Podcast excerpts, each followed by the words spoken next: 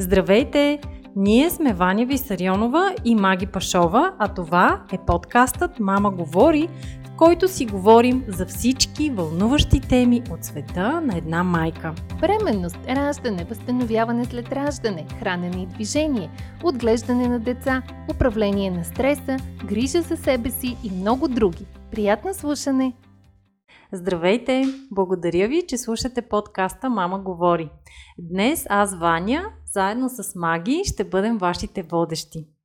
В сезона на вирусите, простудите и бактериалните инфекции съвсем логично сме поканили лекар, който да ни разкаже какво да правим, как да се предпазим от вирусите и как успешно да се преборим с тях. Не случайно избрахме точно този лекар – Доктор Райна Томова или доктор Рени, както ще я наричаме, има специалност по вътрешни болести, придобита в Медицинския факултет в София, магистърска степен от университета в Нант, Франция, дипломиран лекар-хомеопат от Центъра за обучение и развитие на хомеопатия, Франция и Медицинския университет София, Преподавател е, съосновател и управител на Европейската школа по клинична хомеопатия и какво ли още не. Въобще е много квалифициран а, лекар, който обаче е и много сърцат. Здравейте и от мен. Освен това представяне на Ваня, ще добавя само, че доктор Рени е лекарят, на който ние се доверяваме за нашите деца. Така че много се радваме, че тя ни покани в кабинета си, за да си говорим и по тази важна тема в началото на сезона, в който те първа предстои да върлуват вируси, простудни заболявания и всичко останало, което плаши нас, родителите. Здравей, доктор Рени. Здравейте, много ми е приятно, че съм с вас. Благодарим ти много, че отдели от времето си и ни гостуваш в нашия подкаст. Винаги с удоволствие. Благодаря ти. А, преди да започнем с а, официалните въпроси, да ни разкажеш ти как се запали по професията лекар? Преди колко време беше това? Толкова отдавна, че вече не си спомням как е започнало. Всъщност винаги съм искала да бъда лекар. Така Просто не си спомням, да, не си спомням за друга професия, която да съм искала така искрено, както да бъда лекар. Въпреки, че не съм от лекарско семейство и дори беше малко странно, че точно тази пътека реших да поема, но явно е била моята. Да. А защо в един момент избра към конвенционалните средства да добавиш и хомеопатията? При теб те не са альтернативи, а допълващи се. Точно така. Аз не смятам, че хомеопатията трябва да измества конвенционалната медицина или да й се противопоставя, по-скоро да я допълва и там, където конвенционалната медицина е ненужно агресивна и не е непременно необходима в дадена ситуация, да се замести с по-меката и по-щадяща хомеопатия, а, натрупах известен стаж като лекар а, и видях, че наистина има ситуации, в които сме ненужно агресивни с uh-huh. това, което ни предлага конвенционалната медицина. А, не разполагахме с нищо междинно.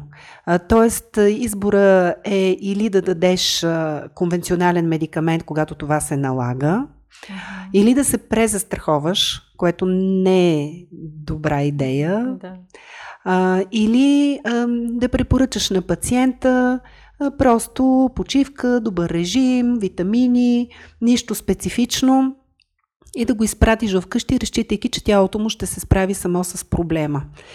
А, на мен ми трябваше нещо точно за тези ситуации, в които а, състоянието на пациента не изисква непременно провеждана конвенционална терапия, а, но и нещо, което да потикне тялото да се справи по-добре, да го подпомогне, а не да го оставим само с съответно по-висок риск от последващо осложнение.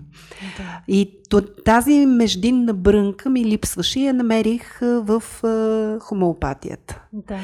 А, по-късно към това хомеопатично обучение. Добавих и обучение по нутритерапия, защото смятам, че храненето също е изключително важен компонент от човешкото здраве. Както mm-hmm. като профилактика, така и като терапия в някои ситуации. Да. А какво точно те убеди в ползите на хомеопатията, тъй като много лекари тотално я отхвърлят? Нали? А, какво тебе те убеди? Клинични тествания и проучвания или твой личен опит? В началото беше мой личен опит.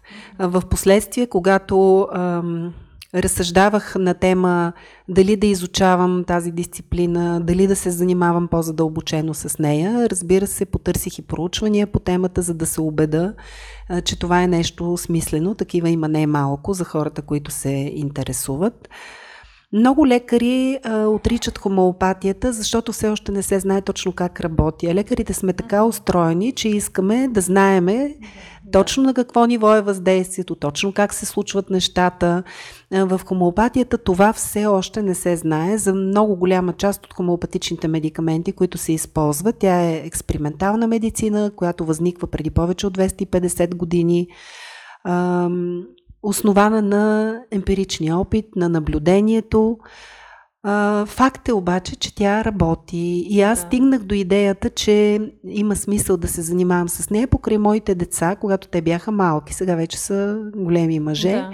Но когато бяха малки, те си имаха своите проблеми. Единия беше алергичен, другия беше много често боледуващ с чести възпаления на сливиците, които налагаха многократни антибиотични курсове. За мен е излизането от противоалергичните медикаменти при единия и от честите боледувания и непрекъснатите антибиотици при другия се случи с помощта на хомеопатия. Доверих се не на метода, защото тогава не го познавах, доверих се на колегата, който го практикуваше, защото го познавах още от студентските си години знаех, че е разумен човек. Uh-huh. Опрях се на него, на неговия опит. Той ми помогна тогава. И като видях как работи това нещо, се заинтересувах а, малко повече в детайл. Да. А, до там, че а, изучавах го, дипломирах се. В един момент то стана преобладаваща част от моята практика. Да. А, и в момента дори кабинетът, в който аз работя, е регистриран като кабинет по неконвенционална медицина, защото акцента е поставен а, върху а, хомеопатичната терапия, върху преценката на добрия хранителен режим. Т.е. тези допълващи почти конвенционалната медицина альтернативни методи. Да.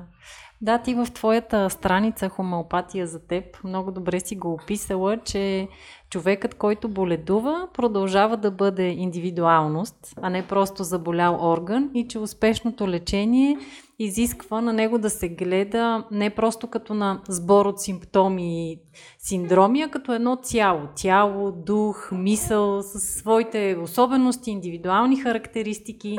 И също така си описала, смятам, че ще е интересна за нашите слушатели, че ползваш, освен хомеопатия, ти спомена нутритерапия, апитерапия и фитотерапия, да ни кажеш с по едно изречение. Мен лично ми беше интересно и прочетах, вече знам какво означават, но да кажем и на нашите слушатели кое какво означава.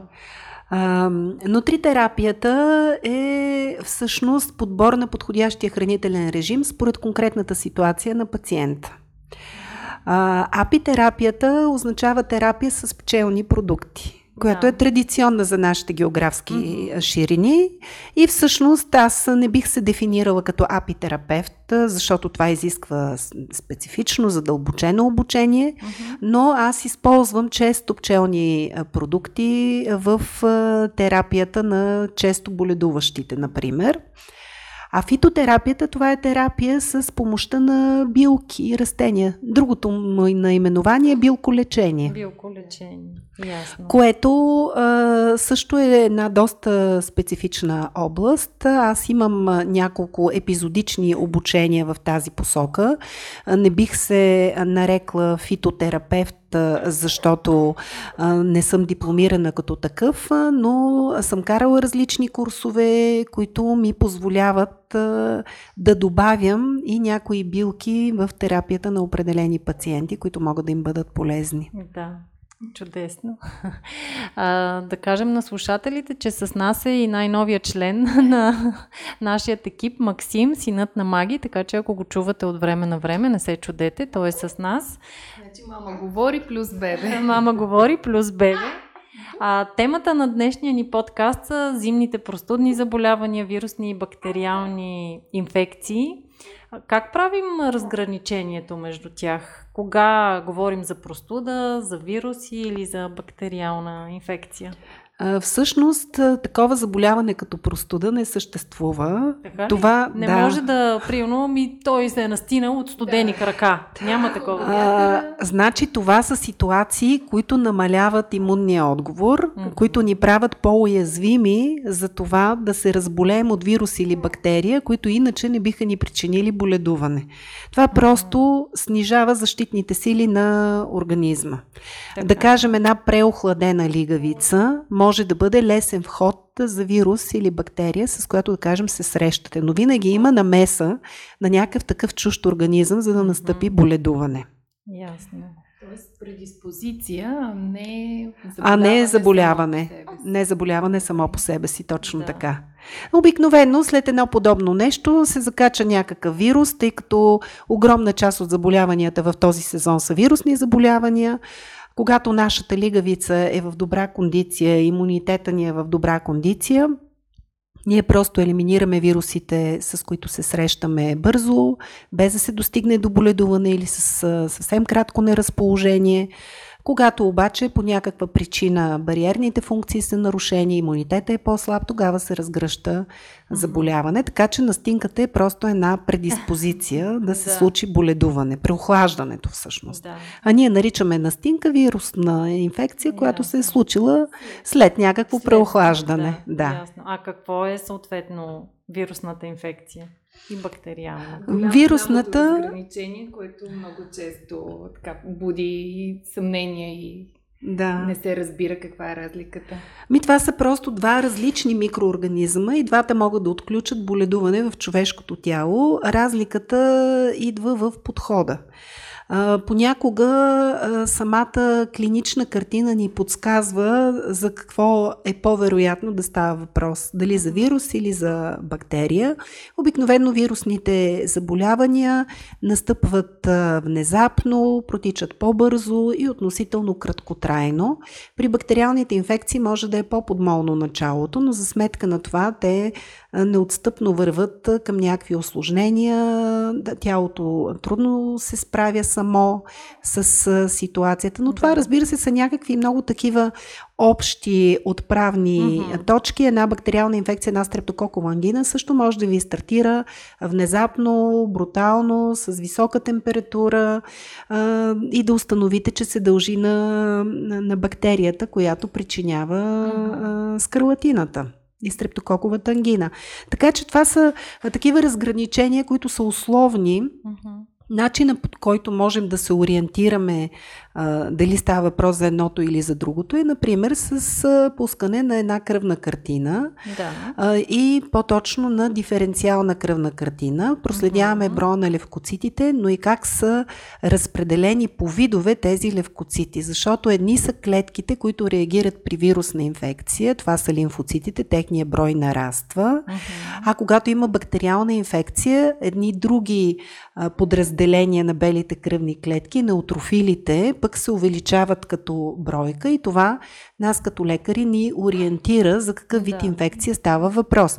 Друго нещо, което често а, се прави като изследване и родителите са го чували, това е така нареченото CRP или C-реактивен протеин, който обаче може да се увеличи както при вирусна, така и при бактериална инфекция, така че не може да служи като абсолютно разграничение. Yes. Вероятно при бактериална инфекция би, биха били по-високи стойностите, но не е задължително той по-скоро е белег за степента на възпалителната реакция, доколко тежка и сериозна е възпалителната реакция в организма. Uh-huh. И тъй като един динамичен белег, който бързо се повишава, бързо се нормализира, също може да ни бъде една отправна точка, когато имаме подозрение за по-сериозна инфекция. Ясно. А и двете ли се лекуват с а, антибиотик? любимата е, тема. Е, преди обаче да минем към любимата тема, много ми се иска да попитам, има ли разлика в начина по който се разпространяват вирусите и бактериите или начина по който може да се заразим с едното и другото?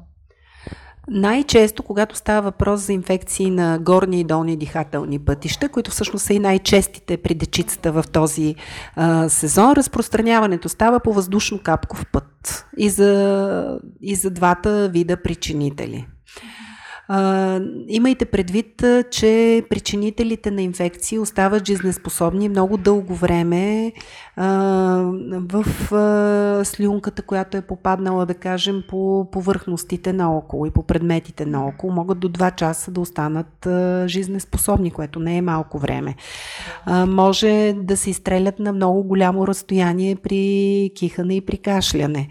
А, така че в тази ситуация какви са предпазните мерки? Ако някой е болен у дома, да носи маска, да. за да не разпръсква наоколо причинителите.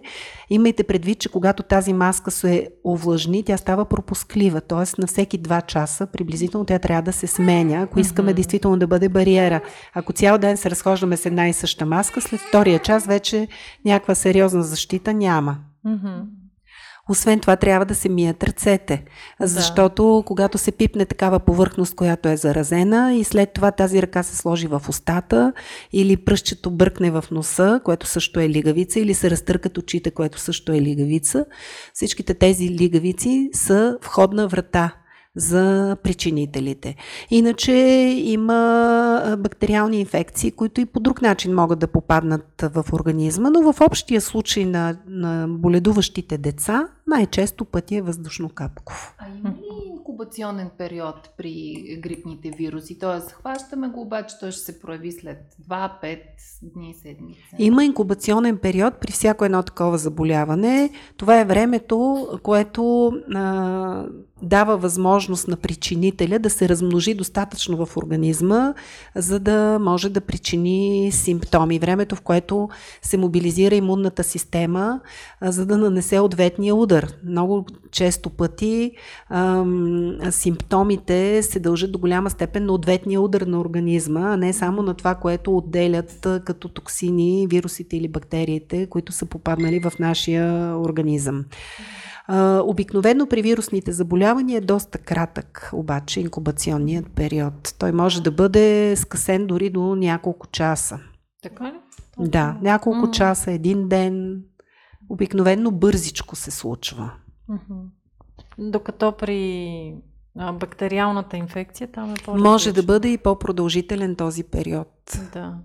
Но, но пак тук не можем да абсолютизираме. Да. Например, шарките се причиняват от вируси, но там инкубационният период може да бъде 12, 14, 21 дни при различните шарки.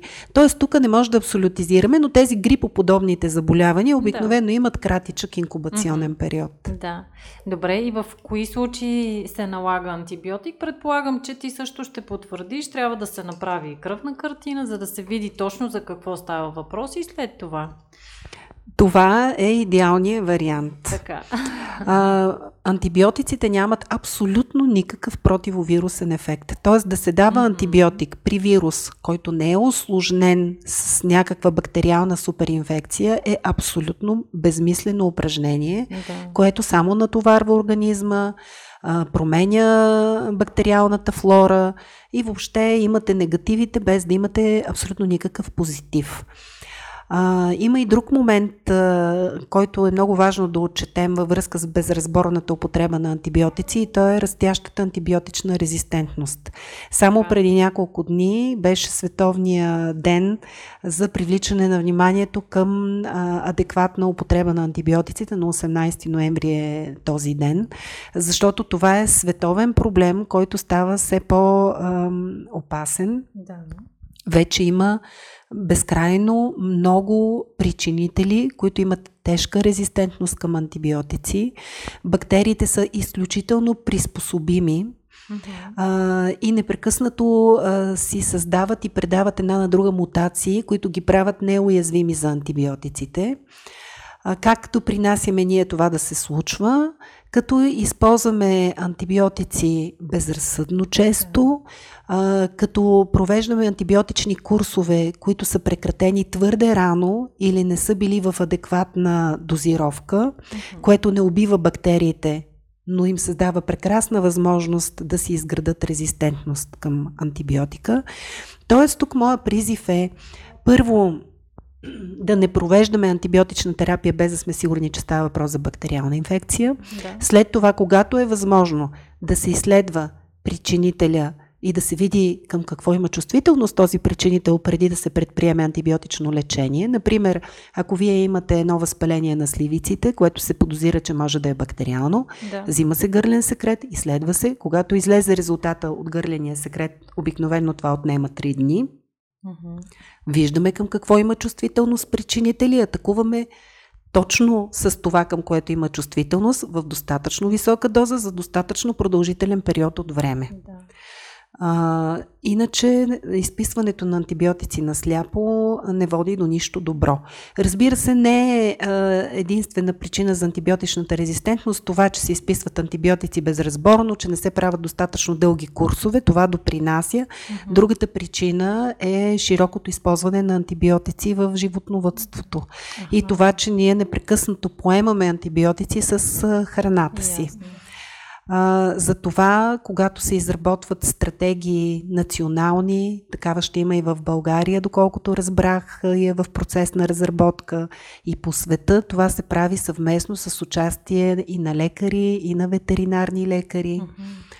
А, и е, изисква един доста цялостен подход. Супер. А ти каза, че а, три дена отнемат за този гърлен секрет. Биха ли могли да бъдат фатални, защото майките нали, аз спомням и по мен, притесняваш се сега три дена това дете, пък чакаш резултат. Ам... Много зависи от състоянието на детето. Ако състоянието на детето е много тежко и лекарят прецени, че не може да се чакат три дена, да Взима се секрет, след което се започва антибиотична терапия на сляпо и когато излезе секрета, тогава тя се коригира, ако се окаже, че не е била подходящо подбрана. Но това е когато наистина ситуацията не позволява изчакване. Да. Тук вече е въпрос на лекарска преценка. Ами високата температура не е нещо необичайно.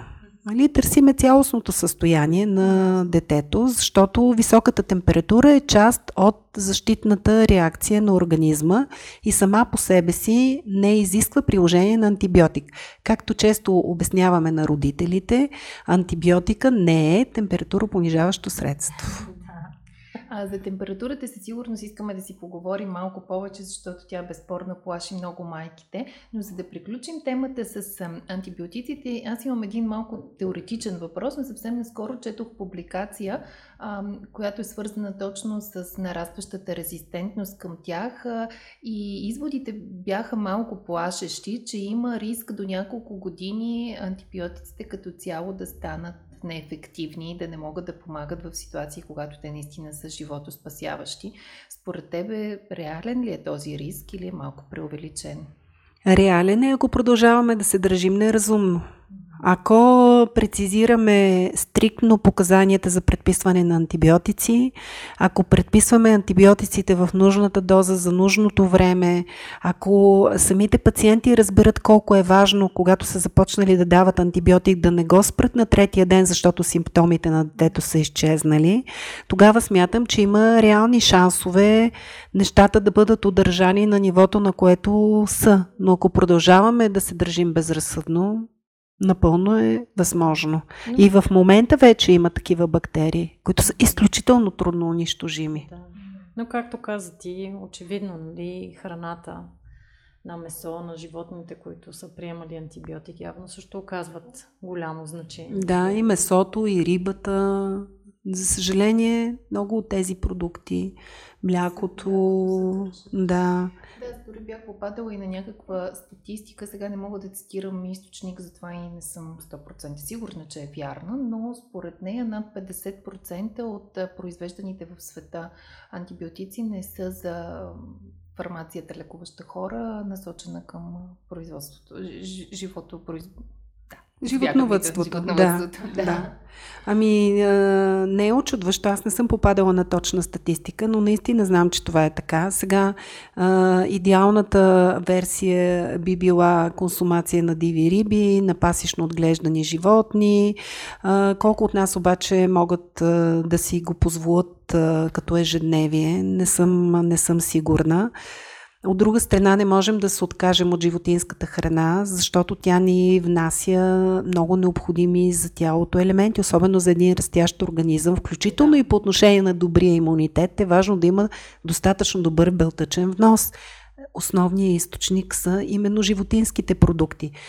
Тоест тук според мен въпросът е по-глобален и наистина трябва да се решава на национално ниво, да има разумна употреба в животновътството и да не се прекалява. Да, по, по повод на разумната употреба, а, нали, тук отварям една скоба, но мисля, че също би било интересно. Съвсем наскоро а, слушах интервю и с а, една английска диетоложка, която работи в много интересен а, сектор на Английското Министерство на здравеопазването. Те се занимават с а, изготвяне на препоръки за хранене отново на национално ниво, които обаче не са ориентирани единствено към а, здраве, човешкото здраве, но и към здравето на планетата. Т.е. те търсят пресечната точка, тъй като оказва се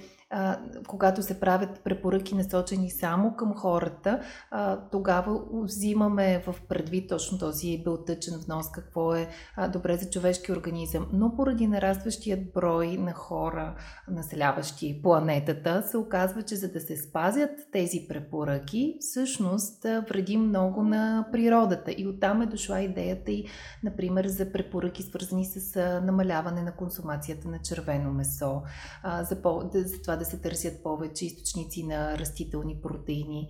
Нали, те също не препоръчват вегетарианство или веганство за всички в никакъв случай, но едно по, една по-разумна употреба на а, животинските храни, особено на червеното месо. Ами да, всъщност е факт, че въглеродните емисии, които са свързани с животновътството, сигурно са не по-малки от тези, които са свързани с други производства замърсяващите се оказва именно. Да, има, има го този момент и наистина трябва да се опитаме да бъдем разумни, но не трябва да се върви към крайности. Просто всичко трябва да е балансирано. Да. Да минем към темата за температурата. А, възможно ли е а, вирусна или съответно бактериална инфекция да протече без повишаване на температурата? Възможно е, случва се понякога, но е по-чест случая, в който си имаме повишаване на температурата. Температурата само по себе си не е болест. Тя е част от защитната реакция на организма, т.е. не трябва да я обявяваме война на всяка цена. даже потискането на, на повишената температура забавя оздравителния процес, защото това е част от защитните механизми, които тялото включва в борбата с вируса или с бактерията. Температура има смисъл да се сваля, когато е висока и когато има риск от получаване на фебрилен гърч. Но една температура до 38,5 според мен не изисква сваляне. При по-големите дечица над 3-4 години и до 39 според мен също не налага непременно да търсим сваляне на температурата. Вече над 39 градуса, за да облегчим неприятните усещания, свързани с температурата, сърцебиенето, което се получава при по-висока mm-hmm. температура, вече при по-високи стойности при деца под 3 години, за да избегнем риск от фебрилен гърч, си заслужава да сваляме температурата, но при стойности до 38, 38,5, 39 дори, а колко не време мисля, че е необходимо. Да няколко часа, ден, два? О, това няма никакво значение. Една температура, която е 38,5, дори да продължи цял ден, не смятам, че би нанесла някакви вреди сама по себе си. А, така че не трябва да се опитвате да свалите температура. Аз съм виждала много родители, които а, дават а, температура понижаваща, дори при една температура от 37,6 и 7, а, в опит а, да върнат а, нещата в нормалните стойности, но да. те не е нормално да бъдат в нормални стойности, когато си болен. Аз мисля, че то това е едно, така да го наречем, културно наследство, което е, е пелек на ниска информираност, но да кажем в нашето детство, аз много добре си спомням как на 37 и нещо вече се считаше за температура и ни даваха температура понижаващи, съответно боледувахме по-дълго, по-често и едва след време, когато научих това, което ти сега обясняваш, си дадох обяснение защо е било така и въпреки това, когато съм говорила нали, с моите родители, защо хора от тяхното поколение, обяснявам защо аз на моето дете на 38 градуса не свалям температурата, за тях това е много плашещо. Ми, да, вероятно има нещо насложено от миналото, но истината е, че антипиретиците също имат своите странични ефекти. Това са медикаменти, които е прекрасно, че имаме, защото когато температурата наистина е в високи стойности, те, важно е да ги приложим, те ни помагат, но а, с тях не бива да се злоупотребява. И също съм убедена, че когато вървим против естествените реакции на организма, не му помагаме да се справи. Сезонът на грипа и простудните заболявания настъпва отново и всички искаме да предпазим себе си и децата си от тях. Такава възможност ни предлагат от Валмарк България с продукта Марсианци Проимунакут – Едно прахче проимунакут съдържа 7000 мг екстракт от плод на черен бъз, 270 мг екстракт от маточина, витамин С, цинк, бета-глюкани, галактолигозахариди и инолин, пребиотик, който се грижи за полезните ни чревни бактерии.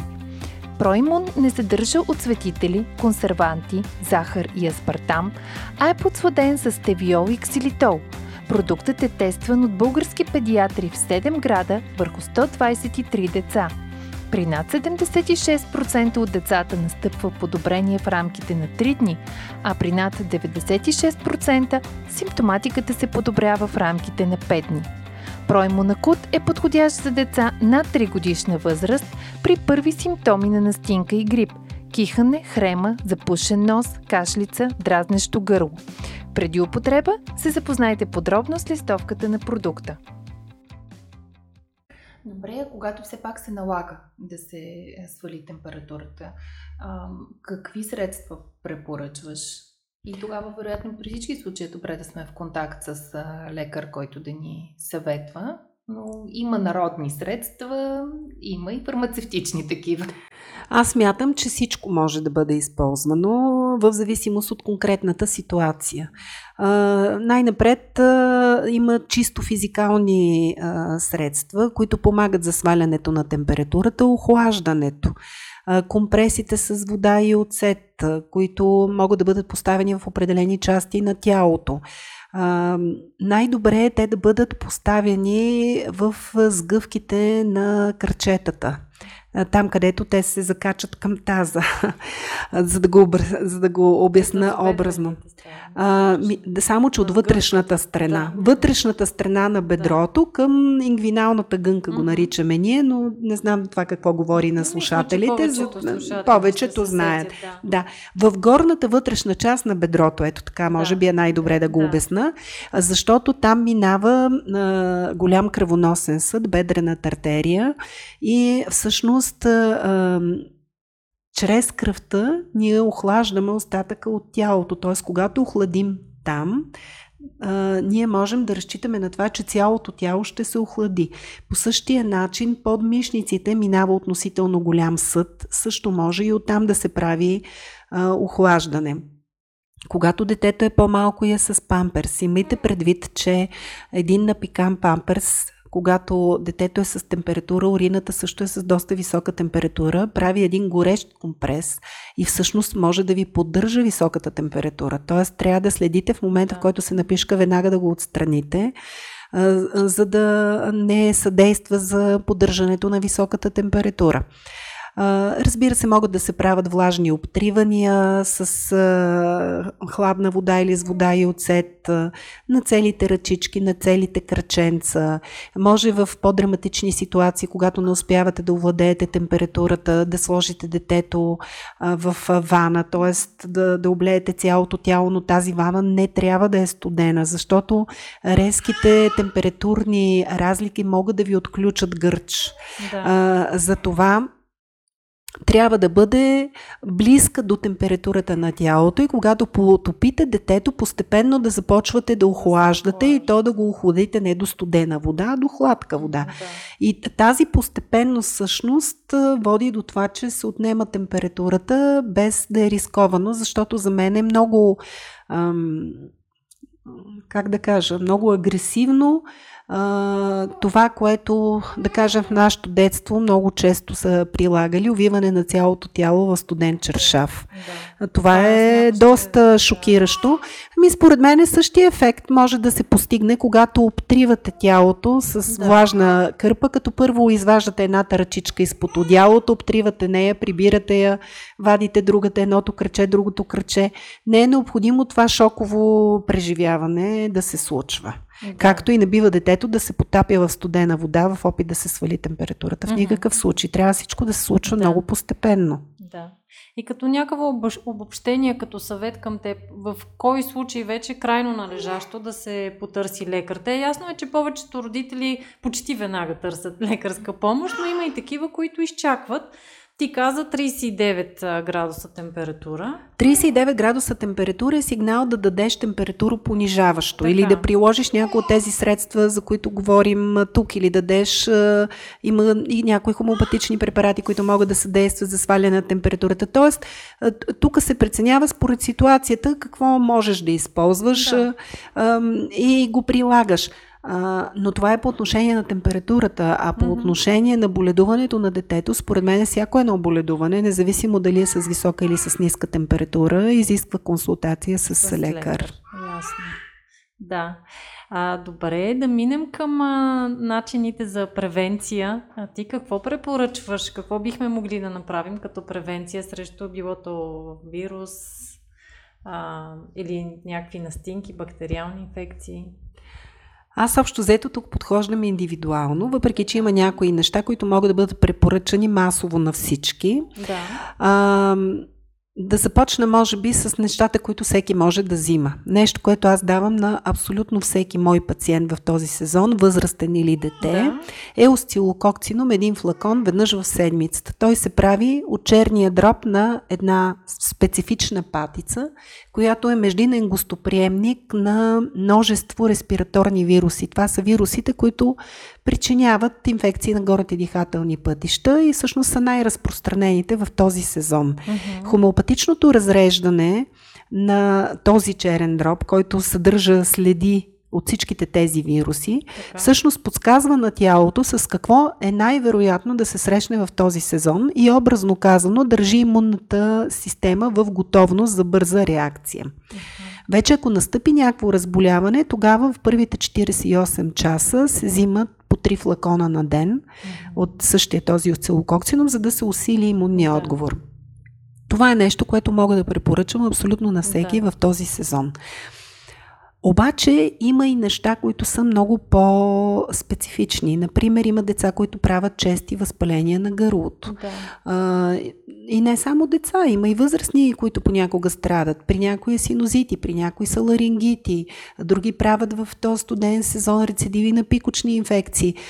Тук вече се изисква специфичен индивидуален подход и за тези пациенти си подготвяме индивидуални схеми. Другото, което може да се направи, могат да се взимат продукти като клеева тинктура, да. чисто профилактично в този сезон, съобразено с възрастта на детето, с липсата или отсъствие на алергия. Разбира се, тук също трябва да се внимава. Uh-huh. Аз не съм привърженик на непрекъснатото даване на имуностимулатори на всяка цена. Предпочитам да подхода с индивидуална хомеопатична схема. Ако тя не е достатъчна, в определени епизоди включваме имуностимулатори, които са на базата на различни билки, Б, сехинацея да. и така нататък, ако се налага. Другото е рационалното хранене. Много да. е важно. Много се говори за това. Това, което ще ви кажа, няма да очуди абсолютно никой. Но няма да се умора да го повтарям, защото определено има значение. Да. За да бъде имунната система в добра кондиция, за да се случват добре нещата, са нужни няколко неща. Първо, достатъчен прием на витамини и микроелементи, които ви идват от пресните плодове и зеленчуци. Т.е. вие трябва да имате поне няколко порции плодове и зеленчуци в деня, за да можете и то разнообразни, защото няма един зеленчук или един плод, който да съдържа абсолютно всичко, което ни е необходимо. А, и другото е достатъчно белтачини или протеини, както е другото им наименование в приятата храна, защото самите ни антитела са на базата на протеини. Тоест, ние не можем да имаме хранене, което е изцяло лишено от пълноценни аминокиселини, това са градивните части на, на протеините, и да очакваме имунната ни система да бъде в добра кондиция. А препоръчваш ли приема на витамини, витамин С? Аз, примерно, на моя син някой път а, витамин С му давам. Като видя, че нещо леко така не е в кондиция. Да, когато не е в кондиция, витамин С и то в по-висока доза даден, стимулира имунния отговор, особено по отношение на вирусните инфекции, така че това е добра идея в началото на боледуване. Mm-hmm. Иначе непрекъснат прием на витамини не. Да. Даване на витамини а, бих препоръчала само тогава, когато сте пробвали всякакви начини да пробутате плодове и зеленчуци на децата и те не са сработили. Тогава да, но най-добрият начин да се снабдим с тези микроелементи е от храната. Тоест би го препоръчала на родители, чието деца не обичат да ядат плодове и зеленчуци. Ами да, когато са изпробвали всякакви варианти да ги направят привлекателни за тях и те са неуспешни, мога yeah. да кажа, че това са много малък брой деца. В повечето случаи просто родителите не са проявили изобретателност, не са проявили настоятелност и това е причината. Да. А, искам и се да те върна с още един въпрос към храненето. Срещала съм една теория, че много често след коледните и новогодишните празници се разболяват повече хора. Нали? Тогава има бум на грипната епидемия. И една теория, която а, съм срещала е, че това е свързано с а, прекалено много рафинираните храни, които поемаме по време на празничните огощения. Нали? Много сладко, много тесто а, и реално по-малко фибри, по-малко микроелементи, което пък а, според въпросната теория се отразява негативно на чревния микробиом, защото не им осигуряваме достатъчно храна на бактериите, а, тъй като имунитет имунитета ни безспорно е свързан с тях, той отслабва и затова след празниците настъпва бума на грипа. Според теб така ли е? Има ли основи в тази теория? Със сигурност адекватното хранене има отношение към имунитета, но според мен бума е свързан и с това, че самия грипен вирус има сезонни пикове и те са точно тогава. Те са най-често януари, февруари. Това е традиционния пик на самите грипни вируси. Mm-hmm. И, и, те, и те си сезонно свързани, така че според мен е, е комбинация, комбинация от фактори. Да. А, но все пак, ако искаме, така или иначе наближават празници, ако искаме да заложим на някаква адекватна профилактика, за какво би ни насърчила да внимаваме покрай празничните трапези? Еми да запазиме вноса на а, плодове и зеленчуци. Това е изключително важно. Да няма прекаляване. Със сигурност всеки от нас ще залитне в някаква посока, защото традиционно се опъват едни трапези, които са богати с неща, които не всеки ден си позволяваме. Според мен е от време на време да приемеш нещо, което си забраняваш в по-голямата част от ежедневието си, не е фатално. Стига това да не се превърне в безкрайен празник. Да. И стига да е балансирано. Стига да, да не забравяме все пак и за полезните храни. Със сигурност. А какво мислиш за така, народ, храните, които в народното лечение се използват, като чесън, джинджифил, лимон, черен бъз? Доколко те ни помагат? Те със сигурност имат противовирусни и противобактериални свойства. На някои от тях се приписват и противотуморни свойства, защото вероятно слушателите ни са чували, че във всеки от нас се образуват непълноценни клетки, които имат потенциала да преминат в ракови, но при една добра имунна система те биват унищожавани още в зародиш и това за щастие не се случва. Така че тези храни, които стимулират имунната система, имат включително и тези позитивни ефекти. Чесъна от край време е използван. Джинджифила също те са се доказали, но тук а, идва проблема с а, това какви количества можем да понесем и на каква възраст а, а, стомаха е способен да понесе, защото и джинджифила и чесъна могат да имат силно дразнещ ефект. И за малки деца. И за малки деца не, не е много добра Те идея. Не ги харесват. Те не ги харесват, защото децата не са загубили все още усета към собственото тяло и ако малко повече се вслушваме в, в тях, няма да сбъркаме. Например, има много родители, които се тревожат, че в момент на боледуване детето отказва да се храни и се опитват всячески да го накарат да яде. Според мен просто трябва да се вслушват в детето си и да кажем, когато то е болно и отказва да се храни, да не настояват непременно да поема същата храна, която е поемало като здраво дете, но за сметка на това трябва да му осигуряват достатъчно течности, тъй като с температурата се губят много течности и това е важно. Така че децата умеят да се вслушват в тялото си и чисто инстинктивно по някой път а, а, си научкват вярното поведение. Да, и в този случай по-скоро и ние трябва да се научим да се вслушваме в а, тях, а не в това, което ние си мислим, че, е че е най-доброто. Че е най-доброто. И като засегна темата за децата, тук не може да не... А, те питаме и за прочутия градински супол. Нещо, което плаши много майки. А, с тръгването на децата на детска градина или на ясла, още есента, потича един супол и понякога може да си продължи а през цялата зима. Лекува ли се градинския супол? Заразен ли е той? Какво изобщо трябва да знаем за него? Със сигурност е заразен, защото градинския сопол, особено като придобие жълто-зелени окраски, обикновенно е свързан с някакво бактериално носителство. В детската градина децата пипат едни и същи неща, лапат си ръчичките, пипат нослетата, очите. Тоест много лесно там може да стане прехвърляне от дете на дете.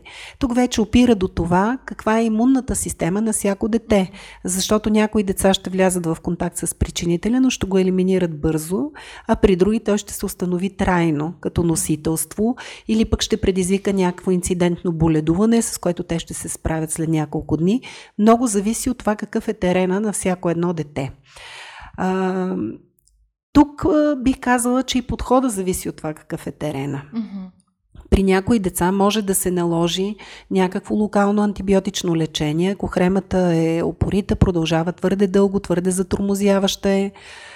Тогава обаче в никакъв случай не дейте да капете капки на сляпо.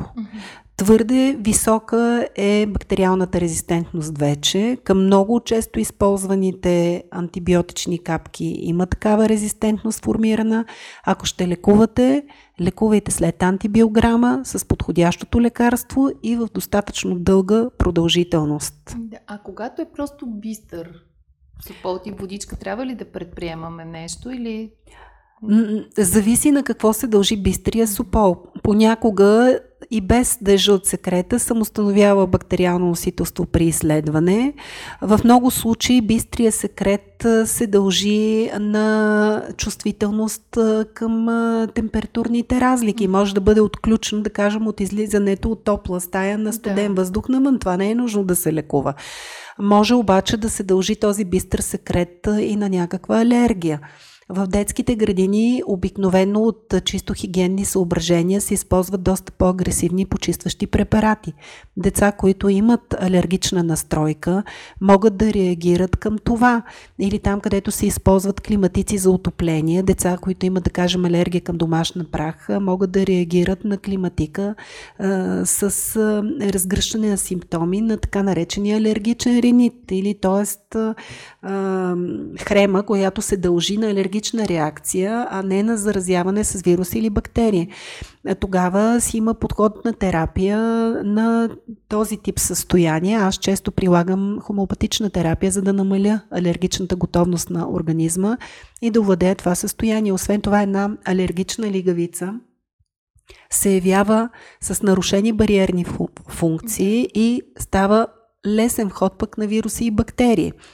А, така че нещата са доста свързани и просто трябва всеки конкретен случай да бъде огледан от всички да. посоки и да се подхожда според ситуацията. Да, доста комплексно, т.е. и генералният извод е, че при появата на, на този супол, какъвто и да е видът му, е добре да се обърнем към лекар, да се установи какво го причинява и на тази база да се назначи. Да, една хрема може да бъде резултати от една вирусна инфекция, която да си премине спонтанно в рамките на 2-3 дни и дори да не се наложи някаква специфична намеса. Да. Ако детето има достатъчно добра имунна система и се справи с този проблем на крак, може да бъде и нещо съвсем безобидно.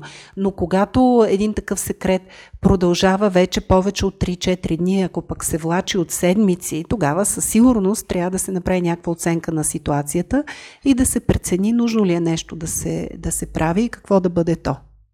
Добре, аз искам да те питам. Знаеш, че при мен в залата идват много деца а, с майките си, докато тренират. И някой път чувам някое дете кашля или има супол, нали, по темата за суполите. И знаят, че не е окей да водят децата, ама то нищо му няма, ами то то е супол, ма лекар каза, че вече нищо му няма. Та тази кашлица е вече такава, нали, отшумяваща. отшумяваща. Да. А според теб има ли такова нещо или... Са, да, окей, детето вече може би не е заразно и и може да си е седи в къщи, ама окей ли е наистина да, да ходи на такива обществени места? Според мен не е разумно.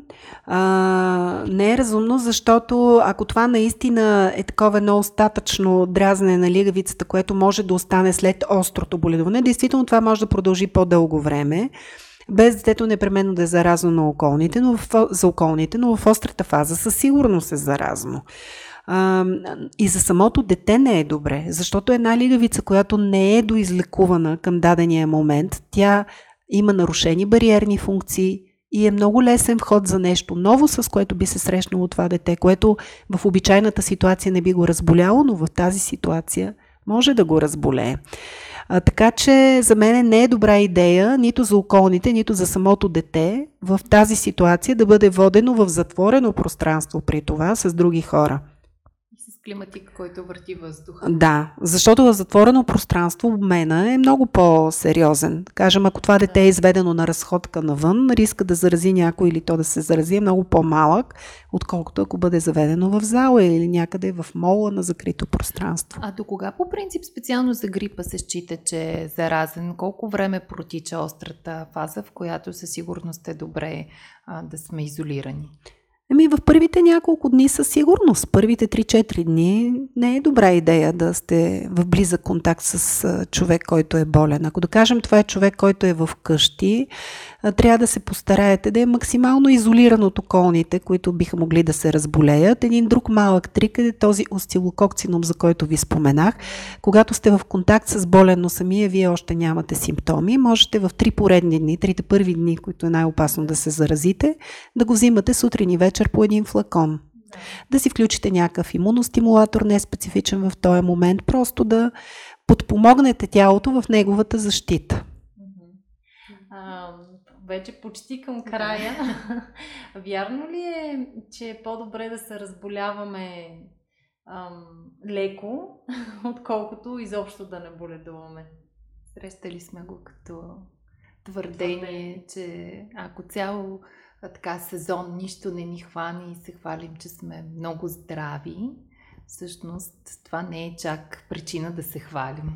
Е, не. Това е а, в типичния ни стил много добро, не е на хубаво. не, не, не.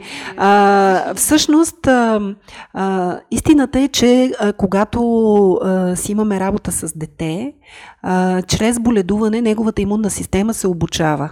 Тоест, версията неболедуващо дете е непостижима утопия и не е и нормално да бъде така, защото чрез боледуването то се обучава. И следващия път, когато тялото му се срещне със същия този причинител, детето или няма да се разболее, защото имунната му система е в готовност, познава го вече и ще го елиминира в много ранна фаза, или ще се разболее съвсем леко. Така че боледуването е необходимо зло. Но когато вие сте зрял човек, който е вече с, така да кажем, обучена имунна система. Ако не се появи някоя нова мутация, някоя нова разновидност на някакъв вирус, който съвсем не познат да бъде за вашата имунна система и да ви стовари, да, може да си изкарате сезона без боледуване и в това няма нищо лошо. Това означава, че просто вашата имунна система функционира добре, че вие се грижите добре за себе си и това е всъщност добра новина. Добре. Много ти благодаря. А, накрая сме ти подготвили една изненада. Нашата рубрика Вярно-невярно.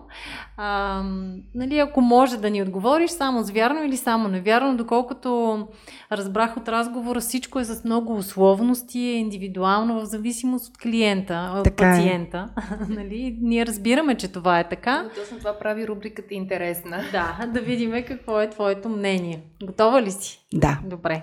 Температура над 39 градуса е опасна и трябва да се свали. Е, пак зависи. пак зависи, но все пак над 39 в повечето случаи да. трябва да се значи, свали. По-скоро е вярно. по-скоро е вярно, въпреки че има ситуации, в които бих изчакала и до малко по-висока, но да кажем в повечето случаи е да. вярно. Добре. Да. да. Кърпи с вода и оцет помагат да свалим температурата. Да, ако са поставени на верните места. Добре. Грипът се лекува с антибиотик. Не. Добре. Градинският супол е заразен. Да, в повечето случаи, но не винаги. Защото, както си изяснихме, той може да се дължи на алергия. Да. Грипът е болест на неизмитите ръце.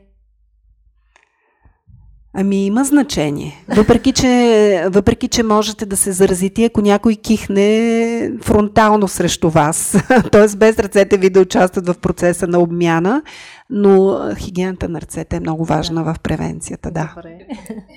Чесънът помага за превенция на грипа. Да, има значение за добрата имунна защита, Добре. но внимавайте от каква възраст. Нали? Не е нещо, което може да дадете на малко дете. Да. Ако не си доспиваме, е по-вероятно да се разболеем при контакт с болни. Да. да. Според мен е, а, недоспиването, хроничния стрес са фактори, които снижават имунната защита, така че трябва да намирате начин да релаксирате, за да може имунитета ви да е във форма. Това е много важно. Да, и за децата, които масово а, не си доспиват, трябва да стават рано за училище, пък вечер е трудно да легнат на време. Да, защото това създава един стрес за тялото. А, не знам тук рубриката дали го позволява, но с две думи да ви кажа за едно много интересно изследване, да. проведено с, сред големи групи студенти в Америка, на които са им изследвани белите кръвни клетки, които участват в защитата на организма от инфекции по време на сесии, по време на семестър. И ясно е доказано, че когато са стресирани, т.е. в сесийно време, имунитета им категорично е по-нисък. А, така че това може вече да се счита и за доказано от имунолозите. Да. Наистина, хроничният стрес води до по слаб имунитет. Може би това е причината, обикновено когато сме силно концентрирани в нещо и под, подложени на стрес, след това да има болест. Рязко да се. Точно така. Да, нещата са свързани и в този смисъл е много важно да намерим своя начин за релаксиране. И аз матам, Ваня, че ти си а, тук е, е, е, е един от хората, които могат да помогнат на натоварените а, жени да намерят своето равновесие в твоята зала, да релаксират. Да. Добре, много ти благодаря. Беше много интересно. Надявам се и за нашите слушатели. Да, да кажем пак, могат да те намерят нашите слушатели на твоята страница Хомеопатия за теб. Точка нали, ком. Така, точка ком.